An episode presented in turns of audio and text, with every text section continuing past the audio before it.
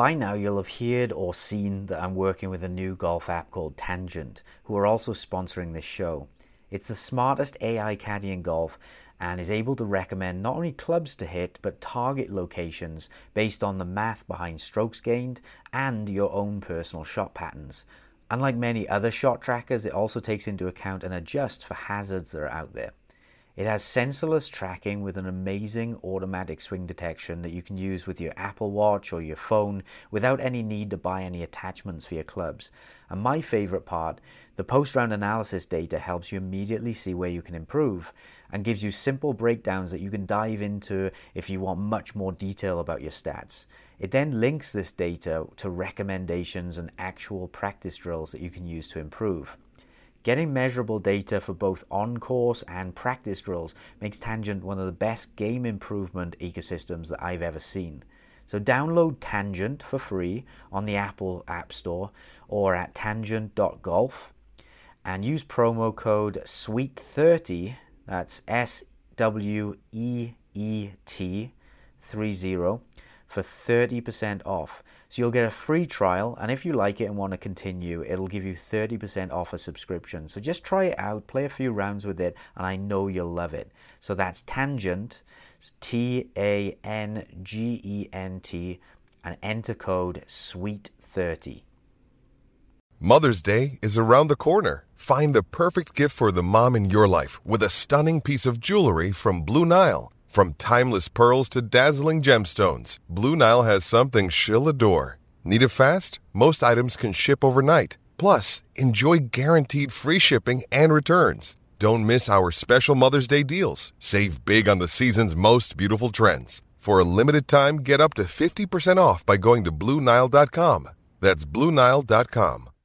Welcome back to another episode of The Sweet Spot. This is John Sherman from Practical Golf, and as always, I'm joined by Adam from Adam Young Golf. This episode of The Sweet Spot is brought to you by our friends at the Indoor Golf Shop. They're the place to go online for setting up a simulator in your home or your business. They've got all the major brands of launch monitors like Foresight, SkyTrak, Uneekor, and FlightScope, and they make enclosures, screens, hitting mats, pretty much anything you're going to need for your indoor studio.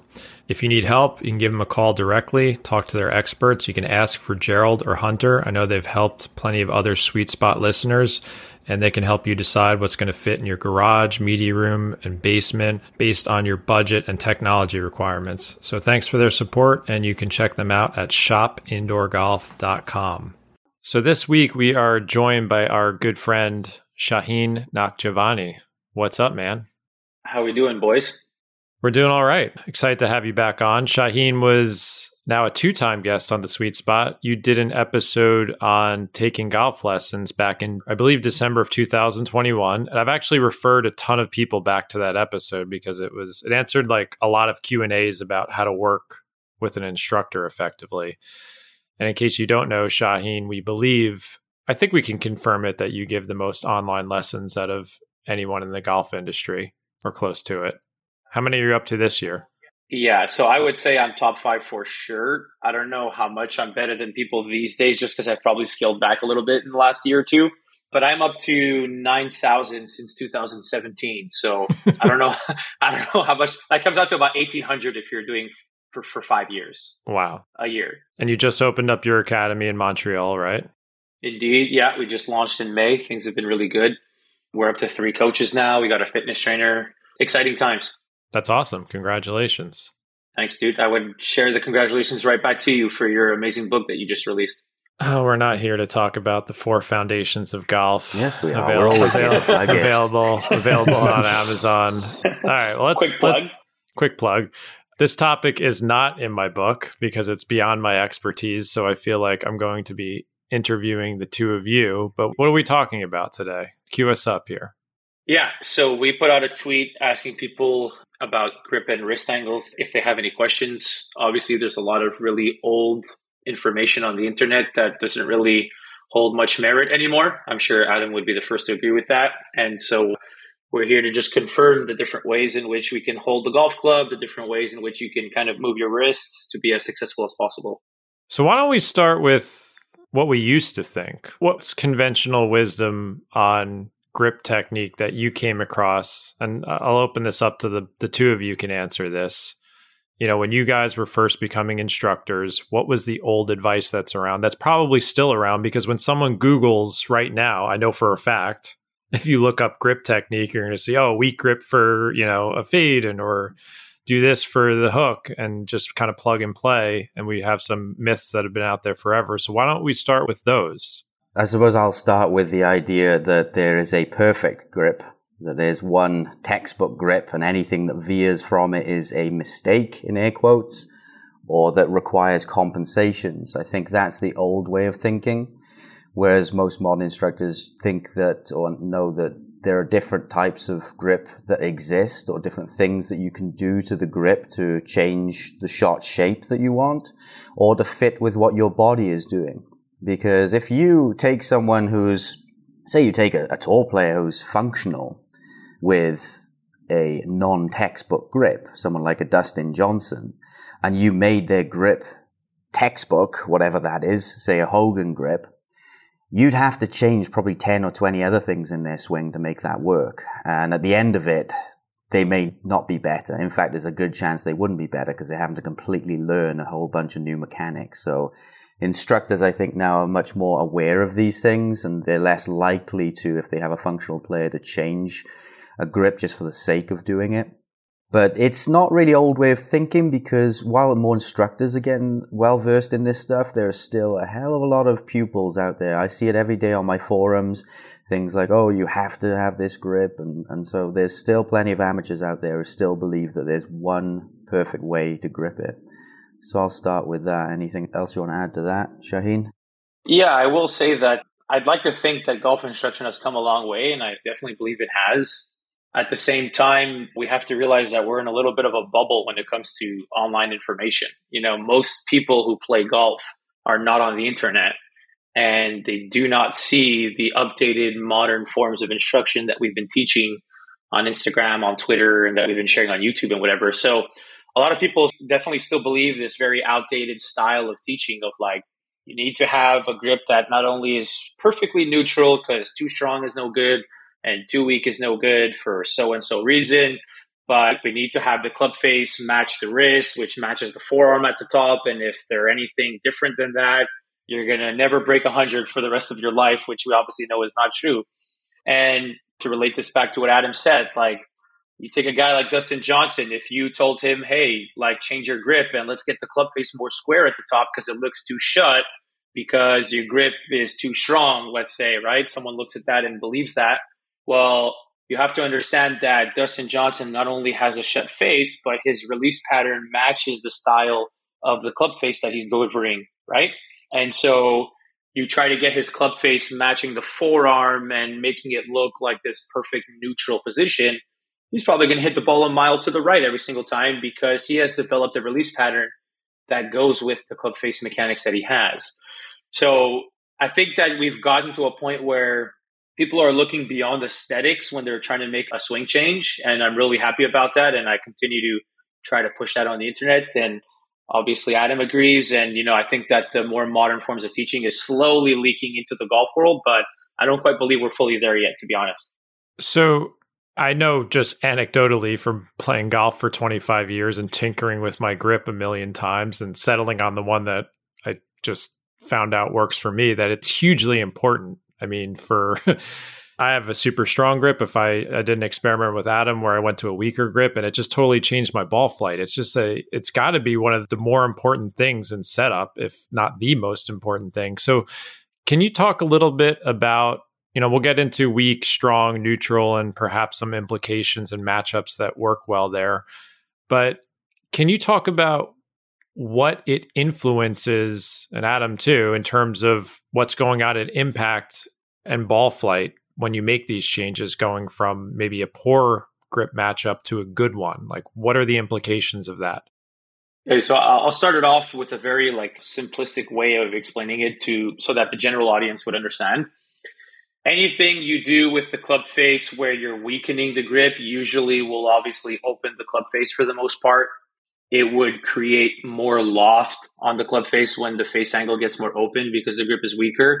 So you'll typically see a much higher launch angle If you're weakening the grip, you'll see a lot more spin on the ball because you're delivering more loft. Instinctively, you're going to deliver more spin. That's just the way the launch conditions are going to work. Now, there are some players who launch the ball too low with not enough spin, and maybe they hit a lot of balls that are pulling or hooking. Well, weakening the grip might not necessarily be a bad decision for you, even if your grip, your starting point was neutral. Maybe you go to a weaker grip, and now all of a sudden your ball flight's not only straighter, but you have an appropriate amount of loft on the golf ball. You have an appropriate amount of spin on the golf ball. Well, your grip might not look textbook, it might not feel textbook, but it's matching up to the launch conditions that you have. All of a sudden, now we're starting to look at what makes a grip functional for a player. It's very possible that a player weakens their grip and all of a sudden now they're launching it too high with too much spin. The club face is struggling with a consistent tendency of being too open at impact. The golfer is always slicing or flaring the ball or hitting pushes. Well, you know that in that situation, either number one, there are other things within the swing that need to be changed, or number two, that grip just doesn't work for the player anymore. So you have to understand that there is no such thing as everybody needs to hold the club the exact same way because my launch conditions are different than yours, John, and they're different than Adam's. So how can we all hold the club the exact same way? Because obviously, if I weaken my grip or if I strengthen it, I'm going to deliver very different results. So I think it's important for people to know that. Adam, your thoughts? I don't even remember the question properly, but well, I'll, I'll, restate it. I mean, I just want people to understand. I think people, a lot of golfers do understand intuitively what happens if they went from like, if let's say they had a weak grip and they went to a strong one, just experimenting, and then what happens with their ball flight? It changes massively. So when you're adjusting a grip, the ramifications in ball flight that occur. I mean, it sounds like face angle is a big one, obviously, and it's it's mm. it's changing how you're delivering loft. Anything to add there in your experience? I'd say on the most part, if you had 100 golfers and you strengthened their grip position, they're going to hit it more left. They're going to present a more closed face there are some outliers to that, but on the in the hundred golfer test, that would be the case, and, and, vice versa. If you give a player a more weak grip, they would tend to hit it more to the right. When you get a better player in your hand, someone who intuitively understands where the face is, it can be more of a trajectory change. So, if, say for example, you give me a stronger grip, I know that if I just make my normal swing, I'm going to hit it left with this. So intuitively, I will do something weird with the release. So I'll change something with the release to keep that club face square and I'll end up just hitting it lower. So a stronger grip for me doesn't really make me hit it as much to the left. It just makes me hit it a bit lower and vice versa. With a weaker grip, I'll tend to probably release a little earlier and hit it higher. So I mean, when we're talking in terms of matchups, we've got to talk in terms of skill matchups as well. Skilled players may respond differently. And we don't have a crystal ball as instructors, but we can use that kind of our experience and on the 100 golfer test idea. You know, give, you give 100 golfers X implementation or X intervention and see how they respond. And as I said, Shauheen will know from experience that that'll be the case with a better player as well. So, as well as affecting Direction, face direction is the obvious one. It can affect trajectory, spin rate of the ball, even low point position as well. And you'll often see, you know, a common matchup is a beginner will have a very weak grip, which would tend to, for most players, open the face. After a while, they may learn to match that up with a pivot stall and an early release. And that can get a square club face on the ball. It can, but it's often a very high, weak, wispy, high spinning ball flight with a low point that's behind. So it's not a very functional matchup. So yeah, we can get certain impact parameters okay, but affecting other ones. And so as an instructor, we're taking all of this into account and saying, right, well, if I use the grip as a tool and change it this way, I might be affecting low point, thus ground strike, trajectory, spin rate, face direction. And you know what? When I said that matchup earlier of the weaker grip and the earlier release is not good, for some people, that end of the spectrum might be a little bit more optimal. I've had some, say, junior players or lady players mainly, players who may not have a lot of strength, maybe senior players, and they can't get the ball up in the air. They don't have a lot of stopping power. And to have that weaker grip, earlier release, can sometimes get the ball up a little bit more for them. And then we just maybe shove the ball back in the stands a touch more to get a higher ball flight while still maintaining ground contact. Sorry for that diatribe. I'm going off in loads of different directions. well, actually, I want to feed off that a little bit because I think that's really important to kind of clarify is when we talk about matchups, we're not just talking about matchups of club face angle relative to the ball to hit your target. You know, there's external factors that are involved that you have to make a decision of when it comes to the grip and the loft delivery you're doing at the bottom. He provided an example of juniors and women. Why would juniors and women deliver are better off for the most part having a little bit of a weaker club face, a little bit of a weaker grip with more release? Well, because they're slower speed players. That's really what it boils down to. And slower speed usually means you're not going to kick the ball up in the air as much. You're not going to have as much spin on the golf ball because the more speed you deliver, the more spin you deliver, right? And so if I'm a super, super slow swinger of the club, which no disrespect, most older women on average usually are, well, they're not going to be able to get the ball up in the air if they have this strong club face with a lot of shaft lean. That might be great for the Jamie Sadlowskis of the world and these like world long drive guys or people that are faster on average, tour players, for example.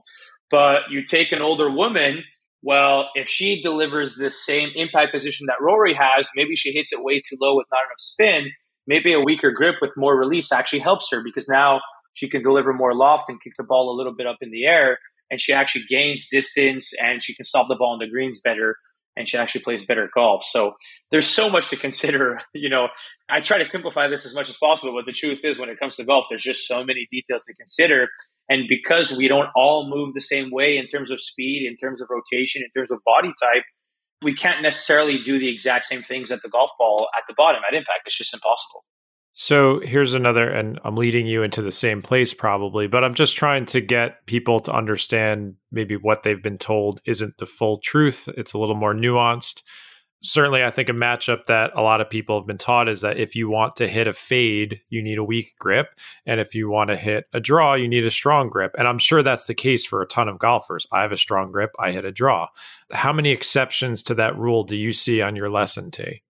A lot. I mean, so give me an example of someone who you want to hit a fade, but you still would want them to have a strong grip. Like, why would that be to buck that trend? Okay, Dustin so I'll actually, yeah, I'll relate this in a general sense, and then I'll kind of narrow it down for your specific question. What I come across a lot is golfers who get the club face way too strong, which in many cases can come from the grip just very simply being too strong is they will start to adapt the way they deliver the club back to the ball to not just hit a massive snap hook. So I have a really shut club face in my golf swing. I'm just saying this in quotations as like an example here. I don't actually, but let's say I do, right? If I have a really, really shut club face in my golf swing, if I release the club at all, that ball's going to want to start left of my target as a right-handed golfer, and it's going to keep going further left. I'm going to hit a massive snap hook, and it's going to likely come out very low because my club face is shut, which means I have less loft. What you'll see with a lot of players is instinctively they want to try to give themselves a chance of hitting their target. What they are going to do to get there is they're not going to think about something technically. They're just going to let their athleticism take over. So they're going to make these subconscious reactionary compensations at the bottom. A lot of times that comes in the form of stalling, tilting back a lot, and doing anything in their power to try to deliver more loft and try to start the ball more to the right as a right handed golfer to give them a chance of hitting their target because they're a natural drawer of the ball. Well, that movement amplifies the draw, but at least it gives them somewhat of a chance of getting the ball to where their intended finish is. You'll see the opposite with golfers who have the club face too open, meaning they will get the club face very open likely, like Adam said, a lot of beginners, these really, really weak grips. And now they start to really swing over the top of the golf ball. Why do they do that? Well, they do that to try to compress the ball better because the face is open, which is not ideal for compression. So they start to swing across their body to try to start the ball somewhat down their target line and create more compression to land at their target. So now what you're starting to see is a reaction from the body because of poor club face mechanics, and it can get really severe. I hope that makes sense for the general viewer. Your swing is changing because the club face is really bad, because the grip is really bad, really. Does that make sense? Yeah, I mean that's why like as I learn more from guys like you and Adam over the years in my own experience, I'm like club face awareness slash presentation is I, I, I, I just think it's I mean, we talk about strike a lot, but I think, you know, it's like number one or number two for me because you're describing a situation where if you don't have the right grip matchup, the face angle is not in the right position, and then your body is going to contort in all these ways to start the ball in the direction you need it to, but that's not really helping either. You're just putting all these band-aids in the middle of your downswing, if what I'm hearing is properly. That's exactly right. You could probably trace 90% or more of all swing faults back to poor club face position throughout the swing at some point. The club face is such a big determinant of what the ball does, especially directionally. And then, as Shauheen mentioned, if your ball's going right, right, right, instinct tells us to swing left, left, left. And then other things happen. The low point moves forwards as you swing more left. So that's why people hang on their backside or release earlier to get the low point back. So a bunch of compensations and not incorrect matchups, but less efficient matchups. I mean, if someone's swinging left and slicing the ball every single time onto their target, you can't call that a wrong matchup, but they're going to be losing so much distance that it's not an efficient matchup. You know, they're not going to be able to play tour level golf doing that kind of stuff. Well, I guess your dream scenario is a student who comes to you with like a really bad grip matchup, and you're like, yeah, we're just going to strengthen this thing, and voila, the face angle is improved, and then their body doesn't contort as much. Is it that simple sometimes? For sure. I mean, I will tell you what. It's it's almost crazy to say, but the golfers who hit the ball way offline tend to be a much easier fix than the golfers who don't. Because I can have a golfer who comes to me and their club face is open, but they're delivering, let's say, a straight path into the ball, but the face is so open that everything is just slicing off the planet. I mean, that is the easiest fix in the world. You get the club face more closed, the club face lines up with more or less the path that the club is coming into the ball. And now they went from a poor ball flight that's not hitting their target to a ball flight that is hitting their target. But what happens when you have a golfer whose club face is, let's say, is very, very shut? Which is more common, I would say, with the better player on average. And they're swinging very inside out and hanging back on it, like we spoke about in that other scenario, that creates this huge sweeping draw, right? But they can still somewhat hit their target. And I know, John, you're laughing because you probably have some of this in your own golf swing, but. Yeah, it's been five years of neutralizing that problem. right. So the problem is in a situation like yours, let's say, well, let's say you take a club face that is too strong, and in a lot of cases, it's because the grip can be too strong, right? And they hit this big sweeping draw, but guess what? They're putting some pretty good scores together and they're hitting their target.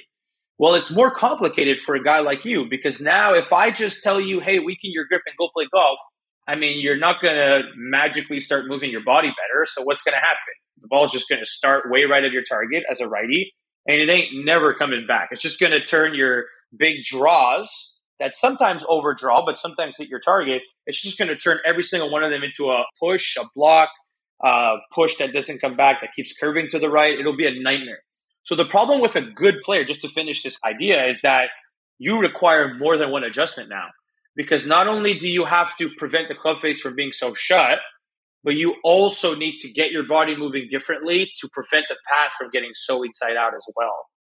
Right? So a yeah. bad golfer is really easy. You make one change and he hits his target. But a good golfer who's got a reaction to the bad thing that he created earlier requires two changes at the same time. That's where it can get a little more complex. Now, thankfully, you guys have more awareness, so it's not always that complicated, but it does require more than one adjustment. Well, it gets back to our other conversation where we were talking about swing changes and lessons and what the the beginner to intermediate player has less to lose versus the more advanced player. So I would agree with that. If someone is comfortable with a certain grip technique and has gotten to a fairly high level of golf, I mean, that's like your identity slash DNA. Like if I went to a weak grip or if someone who has got pretty good with a weak grip went to a strong grip, it hmm. feels like I'm playing an entirely different game. It's crazy to me. That's why like I don't take the stuff lightly. So do we want to talk about like weak, neutral, and strong, and maybe like what those, I mean, let's just define them for people so we're all on the same page, and maybe like what are some good matchups. You know, we talked a little bit about wrist angles earlier. Sometimes that gets confusing to people to hear like flexion and cupped wrists and stuff like that. But do you want to do some like brief definitions just to make sure everyone's on the same page and what could be the pros and cons of each? Sure. So weaker grip, usually as a right-handed golfer, that means the hands are more rotated to the left uh, simplistic way to think about this, if you're a different dexterity, is it's more rotated towards your lead side. Usually, the more rotated in that direction it'll be, the weaker the grip gets. A lot of times, to feel comfortable, it'll sit more in the palm of the hand of the glove hand for the golfer. Usually, that will make the club face a lot easier to be open, a lot harder to be closed. Not impossible, just harder. Neutral grip obviously just means that you're very in the middle of the two extremes, meaning your hands are not rotated too far towards the lead side, they're not rotated too far towards the trail side. They're kind of right in the middle of those two extremes. You know, you can talk about like the lines between the index finger and the thumb and where they point. I just like to give it a more general idea. When you're talking about a strong grip, it's obviously the opposite of the weaker side. So the more the hands are rotated towards the trail side, as a right-handed golfer like myself, that would mean my right hand is very underneath the club. That would mean my left hand is very on top of the club. That would mean that the club, more often than not, will set or rest more in the fingers of my hands, not so much in the palms. Usually, that will influence a stronger grip, which makes it easier to get the club face closed, harder to get it open. That doesn't mean that you'll, hey, you strengthen your grip and your club face will never be open. It just means it makes it harder to do so. I always like to talk about things in terms of direction. You strengthen your grip, your club face gets easier to close. This doesn't make it a guarantee that it will be closed. You can take, grip the club super strong and open the face up if your wrists are moving that poorly or your forms are moving that poorly. It's not a guarantee, it just influences it in that direction. Here's a question for you that I don't know the answer to. I'm kind of curious to hear. So, the hand that is connected to the club. So, for a right handed player, I know that my left hand is pretty strong, like super strong. My right hand yeah. is actually, I would say, going in the opposite direction, probably towards my lead shoulder a bit. So maybe I have a weaker right hand. Like that's just something I settled on randomly. But I think a lot of people get confused about that because of the second hand that's on top of it, the trail mm-hmm. hand. Like, how does that play into it? Do they always have to be going in the same direction or could they be kind of going in different directions? They could definitely be going in different directions. And I think there's countless examples of that on tour. I mean, I would say that if you look at a guy like Rory, for example, he tends to have his lead hand be slightly stronger than his trail hand. Trail hand looks to be a little bit more neutral, slightly, if anything, even marginally on the weaker side. Lead hand is obviously a lot more strong. And obviously, that means that his lead wrist is going to be a lot more cupped. That doesn't necessarily mean that, hey, his club face is going to be shut. He's got a strong lead hand grip, but because of how his wrists work and because his trail hand is not as strong, he actually doesn't have the strongest club face in his golf swing at the top or coming down. There are countless examples of this on tour. So again, it's kind of an outdated form of instruction where you have this idea that every grip needs to match each other, every hand needs to match each other. And if the two hands are different grip strength, it's impossible to play good golf. Well, that's clearly not the case. Okay. So let's talk about weak grips for a second. Yeah if someone's experimenting on their own, because let's face it, a lot of golfers are. Let's say they're not going to Adam or you for help, and they're just kind of messing around on the range. They're, I would say most golfers are experimenting. Yeah, we know it. It's about themselves. eighty to ninety percent of golfers are not taking lessons, so they're kind of like yeah. me. Probably at some point, I was messing around on the range. I'm like, oh, the strong grip's really working for me. I'm going to stick with it. In terms of the weak grip, I know there are no right answers, but what are some scenarios where you think that is the appropriate path for the golfer in terms of matchups they see in their ball flight or club face presentation? Like, what would be a good choice for a weak grip? Okay, so I'll try to relate this to different examples because I think that it would be helpful for people to hear more than one scenario in which these would help. Absolutely. If the path of the club or the movement of the club is pretty good in the golf swing, let's say the golfer needed to get the club face more closed if the path of the club is pretty good, I would likely go more towards a stronger grip as opposed to changing wrist mechanics because wrist mechanics will have a bigger influence on the movement of the club. It doesn't mean that the grip won't, of course it will, but it wouldn't have as big of an effect as changing the way the wrist moves in the golf swing. If a player needs to weaken the club face it's just as complicated, but I would likely weaken the grip in more scenarios. And I'll explain why. If I need to weaken the club face for a golfer who's hitting snap hooks, if I tell them to try to roll their wrist into a cupped position, which basically means for the listeners, the knuckles of the hand hinging above the forearm. So if I try to roll this club face open, if I'm hitting snap hooks, The problem is I'm going to change the wrist so much to make sure the club face isn't as closed that I might just start to come down really steep on the ball and I can create a lot of problems in other areas. It'll really mess up too many different areas of the golf swing. So the odds are that changing just the grip a little bit weaker will have less of a ripple effect into the other variables where I can still get the club face not as close without altering too much of the swing mechanics. Again, of course, it'll have a little bit of a change in other areas, but changing the grip won't affect it as much as changing just the wrists themselves, which will really alter other details.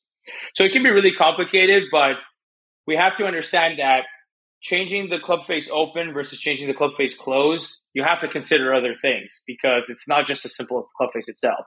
If the path is really good, then just change your grip. Let's try to keep it as dumbed down and simple as possible. Mm-hmm. If the path is not as good, then you have to consider maybe I can alter the path as well by changing the wrist mechanics. And then obviously it gets more complex and we would have to look into that in more detail. Sure. Adam, what do you think about that?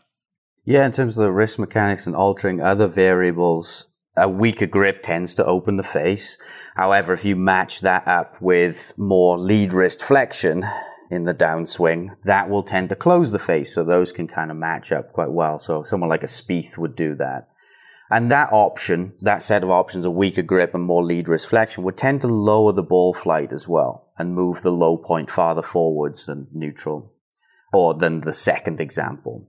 So the second example would be someone who uses a weak grip, which would make the face more to the right, and they use an earlier release down at the bottom. So where that, say the club shaft crosses over the lead forearm.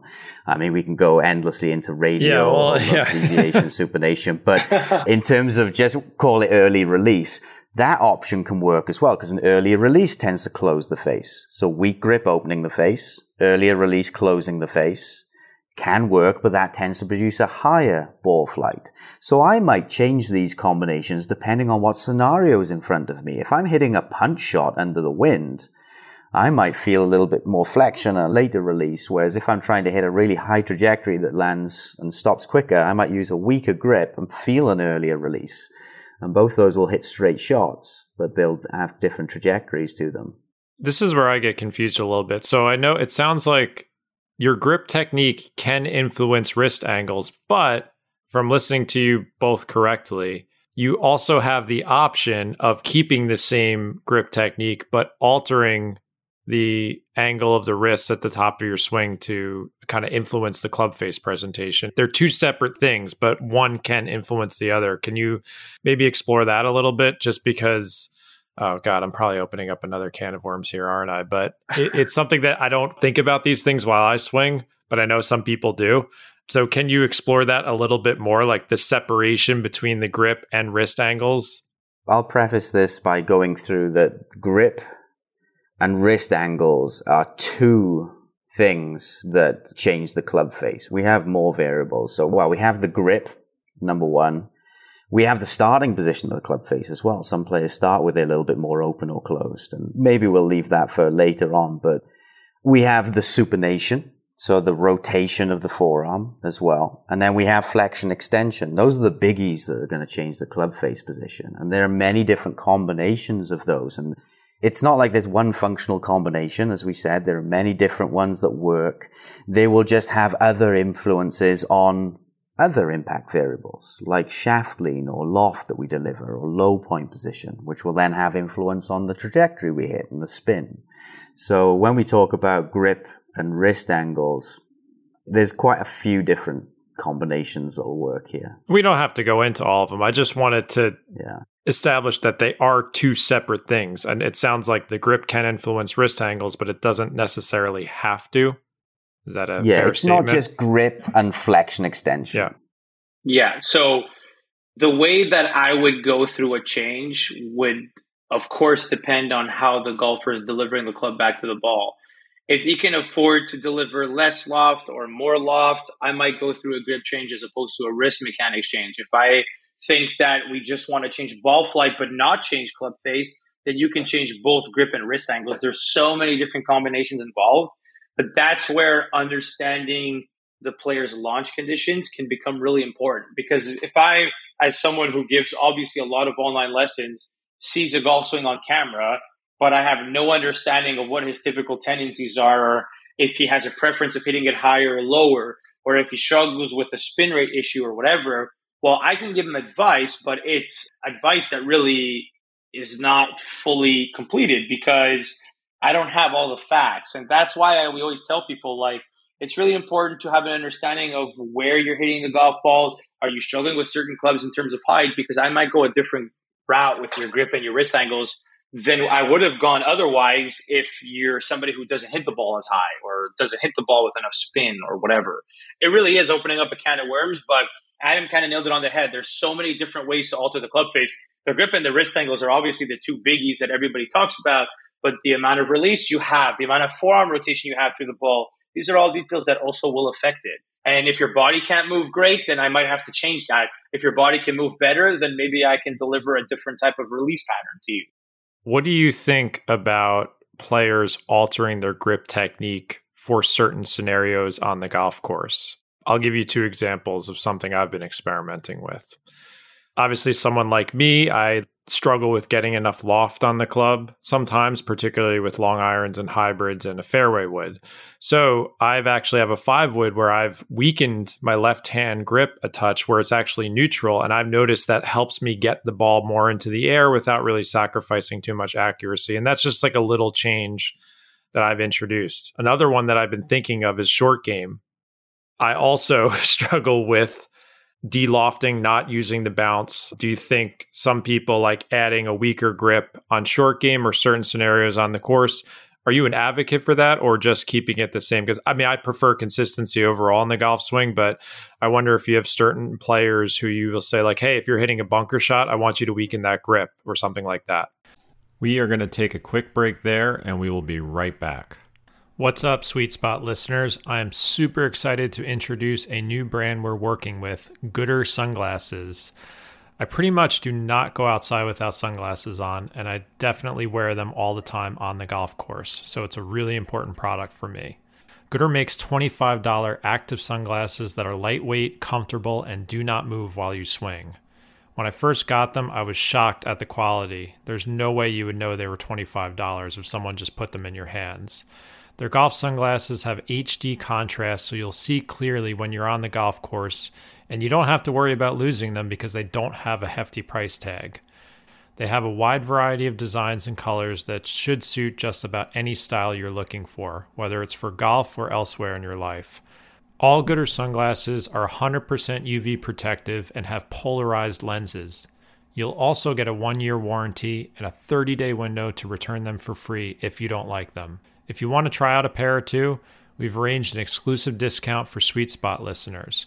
Go to Goodr, G O O D R dot com forward slash sweet spot and use promo code sweet spot at checkout and you'll receive 15% off your entire order. That's www.goodr.com forward slash sweet spot. And make sure to use promo code sweet spot at checkout for your 15% discount. We have an exclusive offer on one of my favorite golf shoe brands, True Linkswear. They just released their new Lux G shoes, which is their first big release of 2024, and it is packed with a ton of features. The Lux G is available in both men's and women's models, and it combines tour level performance with a new fit and feel. You'll get the comfort that True Linkswear is known for with their Wonderlux midsole for a supportive yet comfortable ride. The Lux G is also fully waterproof with a two year warranty, and they have designed it with their padded heel lock system to ensure stability throughout the entire golf swing. But they didn't stop there. True Linkswear always pays attention to the small details. There's padding on the back to prevent rubbing against your foot an antimicrobial comfort insole, and the Lux G's come in multiple colors. Sweet Spot listeners can get 15% off the Lux G shoes by visiting truelinkswear.com and using promo code SweetSpot. Once again, that's truelinkswear.com and use promo code SweetSpot, that's one word, to get 15% off their new Lux G shoes. Really easy question because almost every single golfer who plays at a high level that I've ever worked with usually is not consistent at all when it comes to grip from full swing to short game. you almost have to treat them as two completely different entities. They're two different worlds. With the full swing, we're trying to create shaft lean, we're trying to create compression, we're trying to close the face, we're trying to use the leading edge into the ground and hit down on it. We're not trying to do any of those things for the short game in a large majority of scenarios. Obviously, you can in a very specific context, but for the most part, you're not going to. So you have to treat them as two different areas of the game. So believe it or not, like I don't believe it's important to be consistent with your grip on full swing and short game. In fact, I would rather that the average golfer has a weaker grip in the short game so that they can get the toe a little bit more up. They can release the hands a little more. They can get a little more bounce and glide the sole across the ground a lot easier without digging. You know, you see so many scenarios of these golfers who have like open alignment, hands way forward, ball position way back, super strong grip on their chipping. The face is so close, they need to deliver so much lean to not hit a pull. And then it's like they dig, they struggle with low point issues, or even if they hit it solid, they're turning their sand wedge into a seven iron and the ball rolls across the green. And then they wonder why they can't stop it. The best players in the world are able to stop the ball quicker. You can't do that if you have too much shaft lean and too strong of a club face. So believe it or not, like having a weaker grip, if you're trying to use the bounce and get a little more loft on it and get the ball to land softer, including in the bunker, I'm all for it. Like it really doesn't bother me whatsoever. I think that that's fine. Now, if you're going to relate that to like full swing and you're saying, hey, I'm hitting a driver and I'm snap hooking it and I want to weaken my grip, I'm hitting a sand wedge and I hit it good. I don't want to weaken my grip. I find that's where it can get a little problematic because in my experience, golfers will tend to leak one area of their game into the other for full swings. Meaning, if you do that method long enough, John, for you, it's very possible that your grip starts to weaken for the rest of your bag over time because you don't realize it. Yep. Or in the case of the five wood, because it's one club versus 13, let's say, or versus 12 without the putter, like it's possible that your grip always goes stronger again because you're so used to using a stronger grip with other clubs that it'll continue to fight you like mentally and physically. So I find it's harder to be consistent if we're talking stock full swings through the bag. That's where I prefer the grip to be more consistent. Maybe just go to a weaker grip through the bag and then learn to manage that with some other changes, as opposed to full swing and short game where they are two completely different worlds. That's a relief that you said that about the short game because I think I think I need to go in that direction because everything that helps me in the long game is hurting me in the short game. So that's something I need to consider. Adam, what's your philosophy on that? Is it similar? Yeah, I agree with Shauheen that for the majority of people, it's easier when you're keeping throughout the bag a consistent grip. When you get to more advanced players, you know, you're looking at their level of understanding as well. And obviously, John, your level of understanding is very high. Mine is, Shauheen's uh, is as well. So I can compartmentalize different clubs even into different things. So you found that with your five wood club, you probably want to use that to hit par fives into. So you need a high trajectory for that. So you figured out that weakening your grip can help with that. So you have that individual club that has its own specific grip. I'm the same as well, you know, with my driver. I see that as, as separate to the rest of my bag as a putting swing is. So when I have a driver, I have a completely different setup. The ball's farther forwards, my body's tilted back. I'm trying to hit up five, ten degrees on it sometimes. And so I have a very different grip with that. I have a much stronger grip with my driver. That tends to, for me, match up well. Whereas when I have irons, I'm in a different setup position. I have a much more what could be considered neutral grip position but those are just different, really separate entities in my head. So, you know, I'd be cautious to do that with a lot of players, separating out those different clubs too much, unless I get a high level player with good understanding like yourself. There were some questions on Twitter about interlock and overlap. I, for the life of me, I'm an interlock player. I've tried overlap just for fun. I literally don't know how people can swing a golf club that way. And I know tons of great players have done it anything there that's significant or you just kind of defer to what the player is comfortable with is there one that's you recommend more or is it just a personal thing i would say when it comes to and i relate this back to the juniors and the women when it comes to that part of the game i do treat them very differently because swing speed is very different. A lot of times they don't have the same muscle mass or strength as somebody who's older or who's more male dominant right? So they usually have an easier time handling the club if they're a little bit more almost of a baseball grip, like a stacked one hand on top of the other, or an overlap if they would prefer to have some extra stability in, within the wrists working together. when it comes to players who swing the club a little faster, have a little bit more strength, unless it's actually creating some sort of like pulling effect where they're creating an injury to themselves, I really don't care what type they have for the most part. Obviously, you have certain limitations. Like if I interlock my grip, weakening the grip a lot can get very uncomfortable because it pulls on the finger, on the pinky joint a lot. So you have to take that into consideration. So there are some areas where you might need to have more context. But for the most part, I'm not super, super concerned with it unless it's a specific type of player. Yeah, me too. I'm kind of on on an individual basis. If something feels comfortable to someone, generally I'll be okay with that. Obviously, what I don't like to see is something way out of out of left field, which is like a huge split grip, because that's going to affect when your right hand is more separate from the left. Your right hand becomes a lot more dominant in the swing for a lot of people. And from a physics perspective, it can actually slow the motion of the club head. I mean, if you don't believe me, go out and really split your grip like a hockey player and try and make a swing as fast as you can. You won't be able to. Whereas when you slide your hands together, you'll be able to make a faster club head speed. That has to do with some complex physics that we'll get Sasho on for and how the right hand can actually slow down the speed of the club. But again, also I found that when I mean, speaking anecdotally, when my right hand is more separate from my left, I feel like I can twist the club more, you know, twist the club closed more and open it more. And that might hurt me because it's, it's more something that's controlled by me, my hand and my muscles, rather than just the swinging action and the natural physics. I know that's not a proper term, but the natural physics, the natural release of the club, which I would consider more consistent.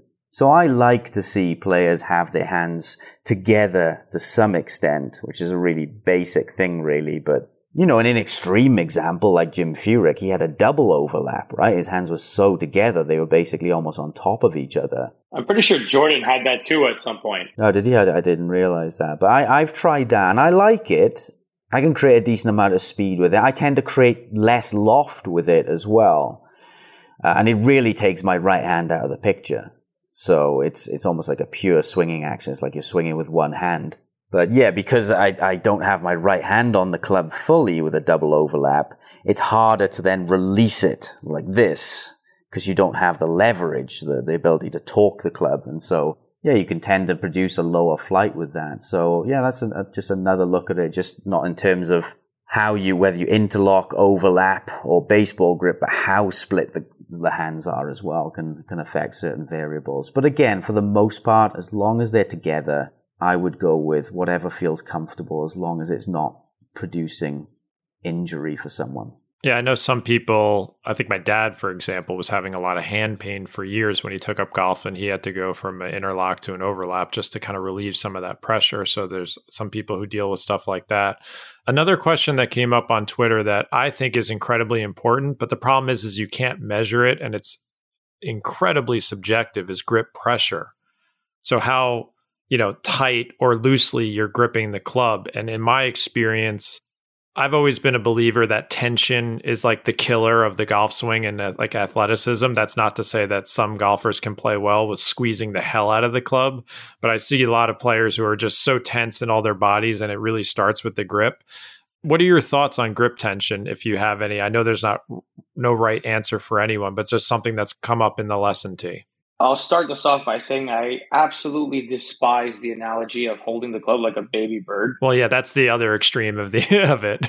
this is like the ongoing theme of every single higher handicap who comes to see me. Is that's the first yeah. thing they're telling me, and then it's like you lose so much control because you're so afraid of gripping the club at all yeah. that you either swing super tentatively and defensively, or you have no club head speed because you have no real control over the actual grip. Right, so I think that extremes are no good. I mean, it's no different, to be honest, to me as anything else within the golf swing.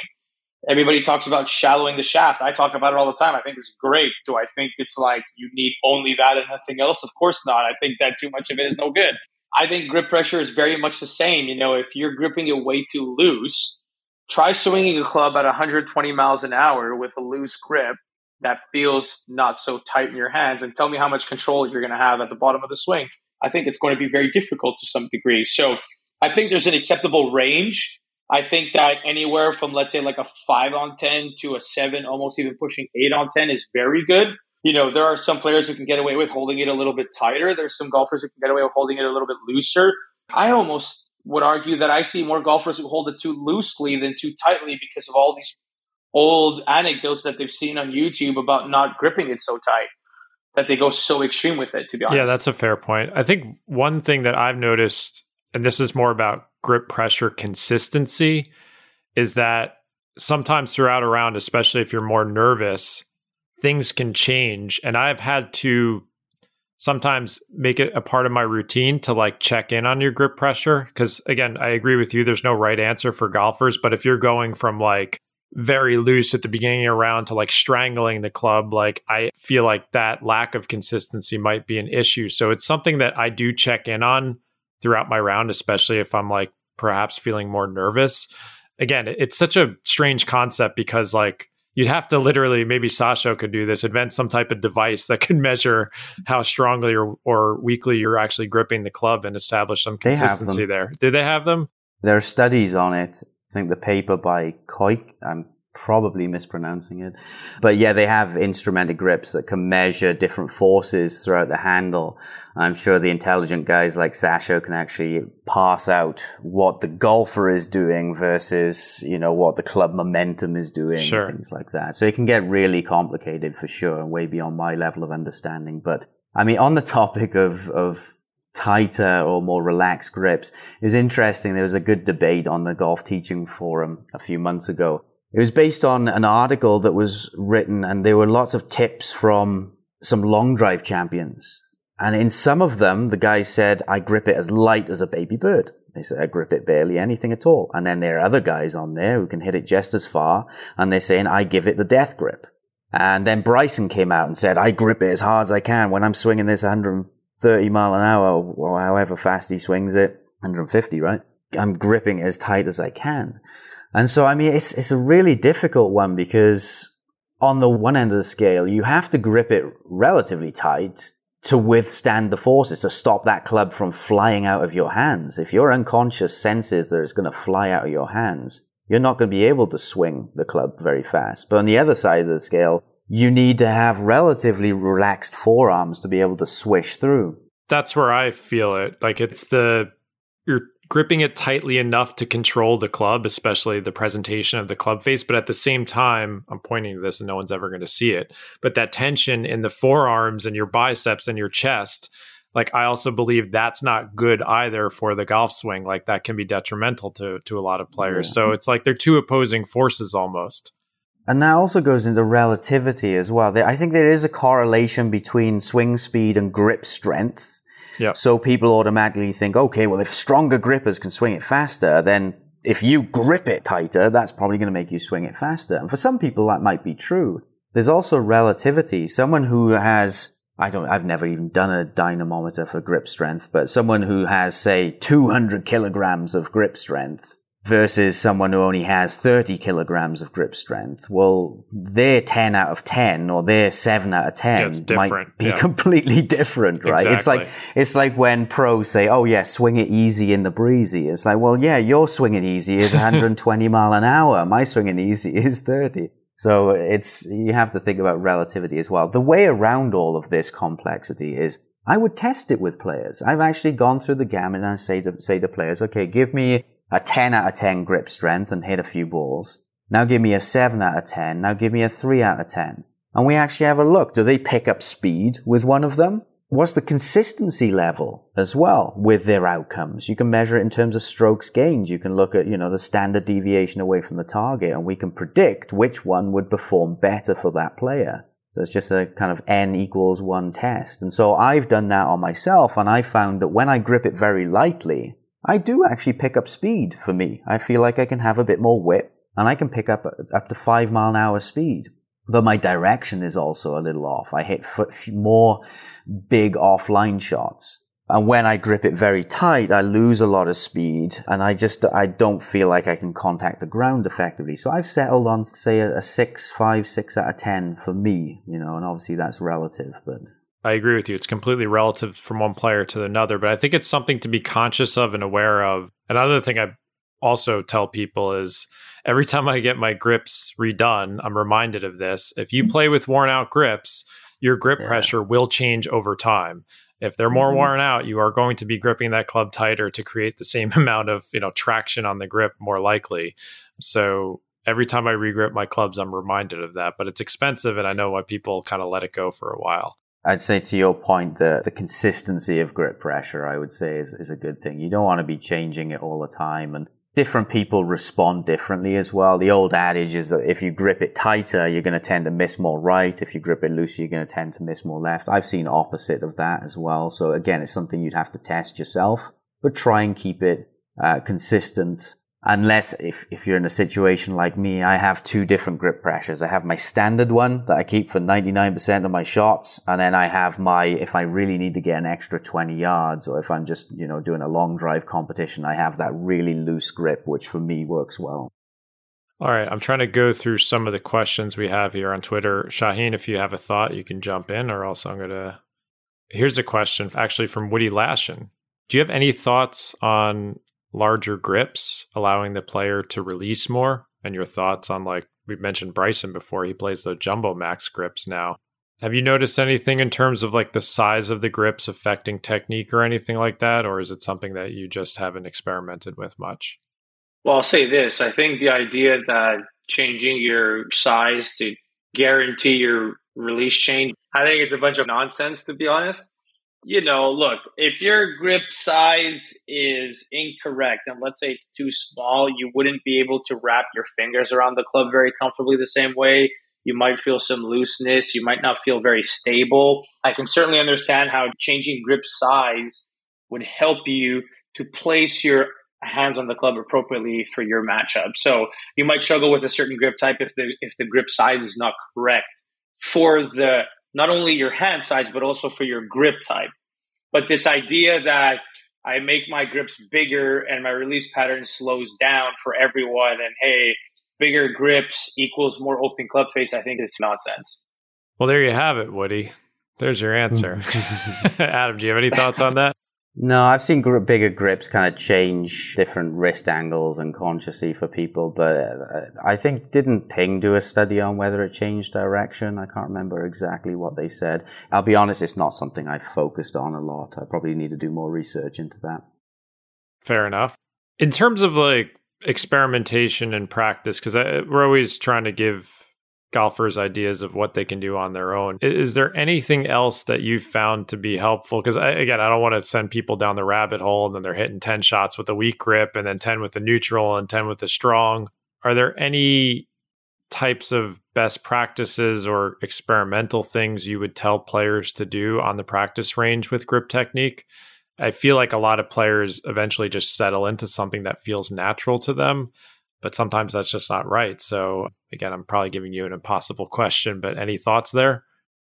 I mean, yes and no, I guess. You know, to start, I would say that if ever you're going to do anything different on the driving range, I think my biggest piece of advice I always tell students is get a video reference of what you're doing because I think that video is super important because you can feel like you're doing something and you're either not doing it or overdoing it more than you think you are. So being able to quantify it beyond just what you feel internally, I think is super important to justify a change you're making. Number two, at the end of the day, if you're not able to take a lesson with someone, either online or in person, and you don't necessarily know what you're looking at on video, then all you can refer to is the ball flight. So if you're weakening your grip and your ball flight is getting better and your contact's getting better, then don't overcomplicate things. Just run with the grip type that you've changed. If you're strengthening the grip and it's getting worse, and now every ball's going more left than you wanted as a righty, and it's like you're snap hooking everything, don't try to change seven things to make the stronger grip work. Just don't grip it stronger. I mean, it's pretty straightforward. Obviously, there's more subjectivity than that, but if you're not able to take a lesson and you don't know what you're looking at on video, I would say the best way to relate it is just base it on your contact and your ball flight. If it's better, run with it. If it's not, don't. I mean, it's that simple. Yeah, I mean that's how I settled on a super strong grip. I just like kept going more and more to the right with my left hand. I'm like I'm I feel like I'm hitting the ball great, solid contact that's going farther. Awesome. This is great. I'm going to stick with this and I haven't changed it in years. But again, that it's not that Hey, simple I, for I saw that your handicap was a plus two point something. I mean, it's clearly getting better, isn't it? Even with your strong grip. Yeah, it's probably makes me a not so great wedge player. That's why I've been thinking about I was experimenting with like a super weak grip in my backyard and it was I could feel it. I think for me it allowed me to let that trail hand kind of pass finally instead of shaft leaning so much. So that's something I might work on because my green side wedge play can definitely improve. But it's something that's helped me tremendously in the long game. And it's part of like my swing DNA now. So I do not want to change that considerably. But I do know it's important. Like me and Adam did that experiment over a year ago where he had me hit a bunch of balls with a weak grip and it totally changed my spin rate, loft presentation, ball flight. So it's a really, really important topic. But it, like, I think what you guys have shown in this episode is that there is no right answer for everyone. And it, it is a bit complicated. But again, what I always say is pay attention to that feedback, and that's your guiding light, right? I think of experimentation in terms of both right and left hand. They, they can move a little independently. Obviously, you don't want huge different discrepancies between both hands. But, you know, if I'm trying to change my ball flight just by a little bit, I just want to tweak and calibrate it. I usually do a right hand change. So say I'm going a little left and I just want to weaken off the face a little. I just put the right hand a bit more on top. And vice versa. If my ball's flaring out to the right, I'll probably put my right hand a little bit more under. However, if the ball flight is very off, if it's like 30, 40 yards offline, I'm more likely to go with a left hand change. So I see the left hand as like the bigger, I call it the sledgehammer, the left hand. It's really smashing into a new pattern. Whereas the right hand is more the surgeon for me. So I'm doing fine surgery, fine calibrations with the right hand. And I found that to be true with most players as well. When we're just trying to tweak a degree or so, it's a right hand change. Whereas when we're trying to make a bigger change, we might do it with the left hand or both hands. So we didn't talk about neutral grips that much and just popping up in my head because it's like neutral and it's in between the two. In what situation would you have that just like kind of classic thumbs going down the middle of the club face? Like when does neutral, when is that more helpful? Just kind of being in the middle and not veering to one extreme or the other. Okay. So I always like to make changes for a player based on the direction we're taking a swing change and not in terms of a position. So what that basically means is if the player's grip is stronger and we need to weaken it, there's some trial and error involved of understanding where is the point in which it becomes more acceptable for that player. If it stops at a neutral position, great. If it needs to be weakened even further and it goes towards a weaker position, great. But I will never tell someone as an open canvas when they set up to the ball, hey, take a grip, it needs to be neutral or else. What I will do is I will see where their starting point is and I will move it towards a position that needs to be functional. If it happens to stop in a position that is considered square or neutral for the golf industry, so be it. But I don't see grip as three different positions of strong, neutral, and weak you have to see grip as 2,000 different positions. And uh, what direction are we stopping that grip? That just depends on how far they need to go with the change they're making.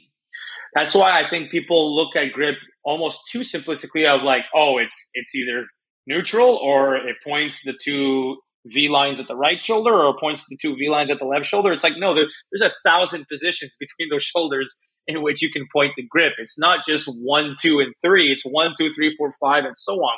So you have to look at a grip change in terms of how far directionally you need to go with it and not so basic in terms of here's grip type one, here's grip type two, here's grip type three. And if you don't fall into those three categories, well, you're never breaking 100. Like it's just, that's just not the way it works. Yeah, it's a spectrum like anything else in golf, right? You're just, but I kind of agree with that. I think it's such a shock for someone to go, quote unquote, very strong to very weak. So maybe stop somewhere in between and see how that goes and then go from there. I think that's pretty good advice. Adam, you have a thought there? The grip is a tool. It's a tool to influence impact parameters and you can shift it more on one end of the spectrum, more on the other. But there's not, there's not a perfect position that needs to be achieved within that. I don't even, if you ask me what neutral is, I'd probably have to make up something on the spot. I see grips on the stronger end of the spectrum or weaker end of the spectrum, but I couldn't give you a specific answer for what neutral is because I don't think in terms of I'm not trying to achieve that. I'm just trying to nudge a player more one way or the other. That's why I asked you guys initially because like I feel when we were talking about the trail hand what it's doing, I feel like my hands are going in opposite directions when I grip the I think you said Rory McIlroy might do it also, whereas my trail hand is rotating to the left and my lead hand is rotating to the right and is stronger, quote unquote stronger. Yeah, there's just no right answer. It's just kind of, but it has such influence that it is important to I potentially experiment with and see how it affects your ball flight. I think we've covered most of the Twitter questions. Do you have any other big thoughts on grip that we have not covered here, Shauheen? Not anything that wouldn't require an entire 60 minute episode. Well, yeah, that's the difficulty of this is that, you know, we're talking to each other on video now and, you're not going to hear this on the podcast. You're, you're seeing all these positions. It is a difficult topic to cover in audio format. I hope we haven't confused a ton of people, but my hope was that because I know a lot of golfers are searching for this information on Google or YouTube, and they do come across those cookie cutter articles or videos that say, oh, just do this, this, and this, and you're all set with grip. And there is a lot more to it. It's very personal and it has a massive influence on club face presentation, which I think is the biggest problem it can solve or create. It's just, it's, it's a really big deal.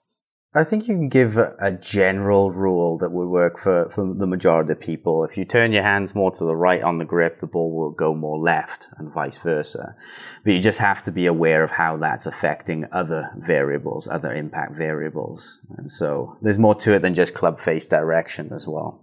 That's basically the simplest and best way we can sum it up, to be honest. Yeah, and that club face presentation and how it matches up with your path, and that's just going to completely change the curvature, start direction, and then the trajectory and spin rate and all that other good stuff. So, well, here to add kind of to what Adam said, like you know how he mentioned, oh, if I strengthen my grip, I wouldn't necessarily miss it more left, but I would deliver less loft at the bottom. Obviously, his awareness is a lot better to do that. So when you're considering a swing change, don't consider the possible reactions you would have, even if your awareness is better. Think of things as an isolated event. If I strengthen my grip and nothing else in my swing changes, meaning I deliver the exact same release pattern now, assuming my awareness is a big fat zero, the ball will go more left. Now, obviously, better players have more awareness, so it's not as simple as that. But look at it that simple and then look at it more, you know, specifically for a player who has better awareness because they're able to change other variables at the same time, like obviously Adam is able to do. Yeah, when I'm coaching someone, I think in terms of the 100 golfer test. If I give it to 100 go- golfers, what's the chance of it changing certain variables? I also think if I give it to a robot as well. So, for example, if I gave a robot and I, I got it to stand farther away and set up out of the toe, the robot would hit out of a toe. Whereas if I get 100 golfers to do that, actually only about 30, 30% of them hit it more from the toe. it's really, really strange. So I've got all these different, based on experience, coaching experience, I know how different variables will influence certain things. But on that point, we'll, we'll probably finish with this if you've got time. Had someone asked, and this is a really important question. I asked Sasho this as well. Do you ever have a student just open or close the face at address and then grip? And if not, why not? Or if so, why? What are your thoughts on that, Shane? So just open the face. If they're missing left, just open the face address and then grip. Yeah. So I try to do that as little as possible personally. And the reason why is because if you are going to deviate the club face, you are not only just changing the face angle at address, you are changing where the weight of the club now sits in your setup position, which therefore means when I take the club back, I will feel the weight of the club in a very different position as it's going up. And I might alter other variables at the same time. Have you ever tried to take a driver and open the club face at address? How weird and uncomfortable does that feel compared to when it's sitting square? Obviously, it's a lot easier to do on a wedge than it is on a driver. The heads are different shapes, they're different sizes, different weights right away, because the clubs are different sizes and weights through your bag, you're not going to have the exact same feel through the bag, even if you're changing the club face angle at address the exact same amount. So I find that to be too inconsistent for most people that I haven't seen enough good results doing that method with them to commit to continuing to want to do that method with players. It doesn't mean it can't be done. It just means that I find for the, especially for the average weekend golfer, there are so many other alternatives that I find would be more efficient for them long term that I wouldn't likely go that route unless somewhat absolutely necessary as like a last ditch effort, like as a trump card. But that's not really within my game plan unless it's like you have no other options with someone. That's my personal experience.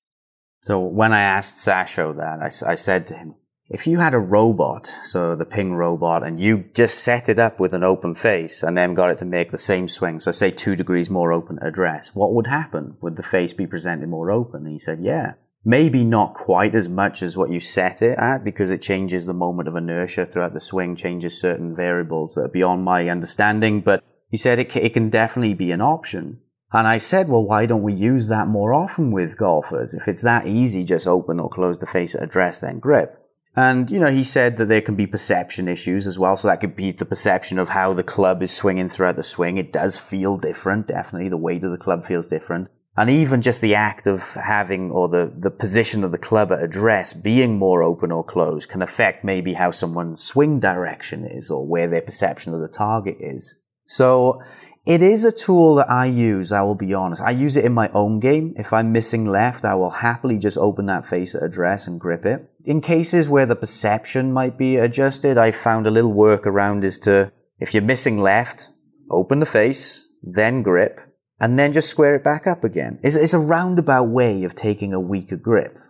But it, for some people, it feels like it's the same grip. I've basically cheated the system because some people you can say, right, weaken your grip and they're like, oh my God, this feels horrible. Whereas when you do that, open the face, then grip, then square it up method, they feel like they've got the same grip. Yeah, you've just cheated the system and given them a weaker grip. So uh, yeah, it's it's an interesting one. It is like I said, it's a tool that I do use as an instructor, especially if I don't want to vary too many other impact variables. This can be a good way. Whereas, as we said, changing wrist angles is going to affect things like loft and low point. So yeah, it's just an interesting one to consider.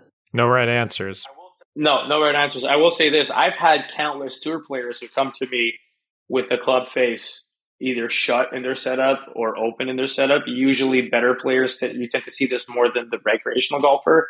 I never will touch it. Like I will go out of my way not to, only because that player got to that skill level exactly like Adam's saying, with the perception of what they're looking at and how that feels and how their alignment is based on that.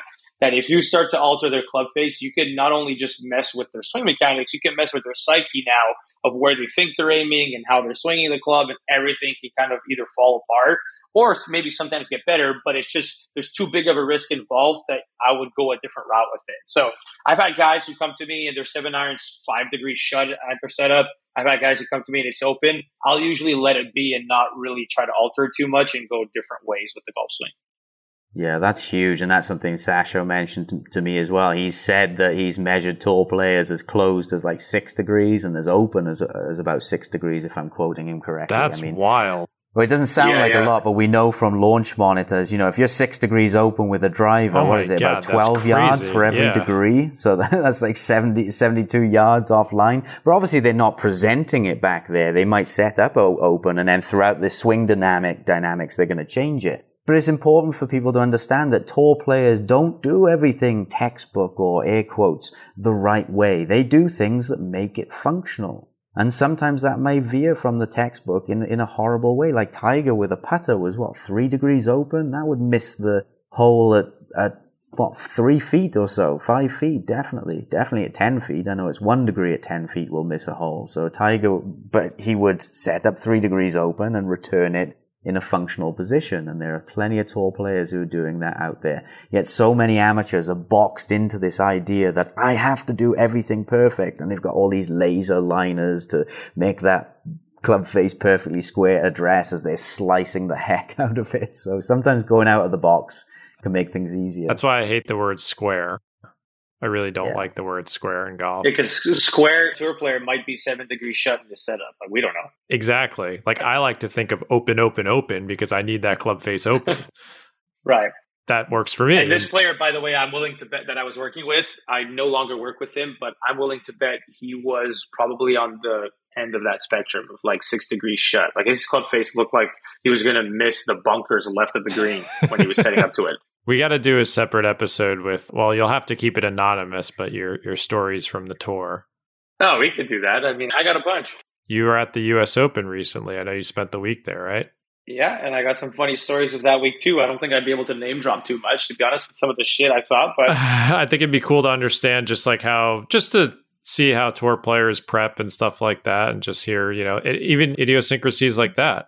I'll give you one story, and then we can kind of end it there a guy who hits the ball, and I think the recreational golfer can relate to, this a lot.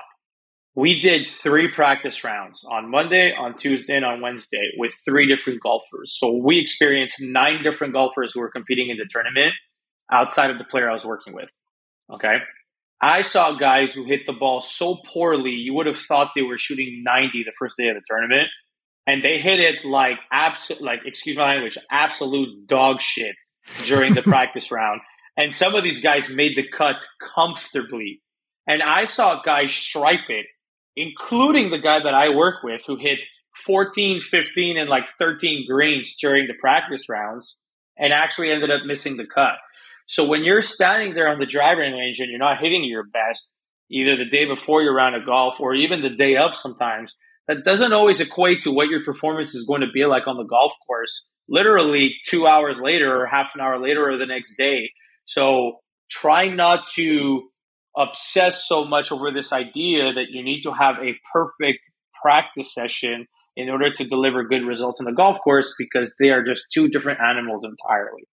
Uh, Adam and I did an episode on warming up where we kind of discussed that and just being kind of somewhat neutral to the results and, and focusing on the task and getting your body ready. There was a good quote from Tiger from the Masters, but yeah, it's it's it is a wild, crazy game, and I, I've given up trying to interpret or extrapolate results from like my play prior to a tournament or the day of uh, around how I'm hitting it on the range. Like it just I've I've had rounds where I'm like I played awesome, and, and on the range, I was sh- shanking it before one tournament. You just don't know. It's a crazy game, but that's funny to hear that players at the U.S. Open were clanking it around and then made the cut. That's kind of wild.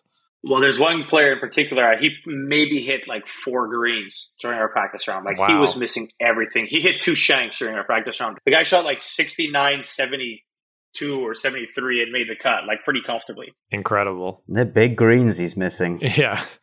Yeah. we'll definitely have to do a separate episode on that. All right. I'm sure you have 400 online lessons to get to. So we're going to let you go there. Thanks for your time. Where can everyone find you online? So my Instagram and Twitter is Shkeen Golf. Don't ask me where Shkeen came from. It's a nickname from years ago that just stuck. S H K E E N Golf or just search my first name. You'll pretty much find me anywhere. I can't imagine there's too many Shauheens in the golf industry. So awesome. Well, thank you for your time. Appreciate all the insights. I actually, I hope people learned a lot. I learned a lot because I don't really know much about this topic. So thanks for all the insights. Adam, where can everyone find you? If you want to find out more information on matchups that go beyond grip matchups as well, Next Level Golf is my program. So that's adamyounggolf.com and then forward slash NLG. And John, I hear you've got uh, a little a little book out that's doing quite well at the moment, right? Yeah, if you don't want to hear a word, literally not one word in my book about grip technique, I don't even think the word's in there. But if you're interested in other topics on how to get better at golf, you can check out the Four Foundations of Golf, which is available on Amazon, Apple, and some other markets. And you can always find me at practical-golf.com. Thanks for everyone listening and their feedback. And we will see you next week with a new episode.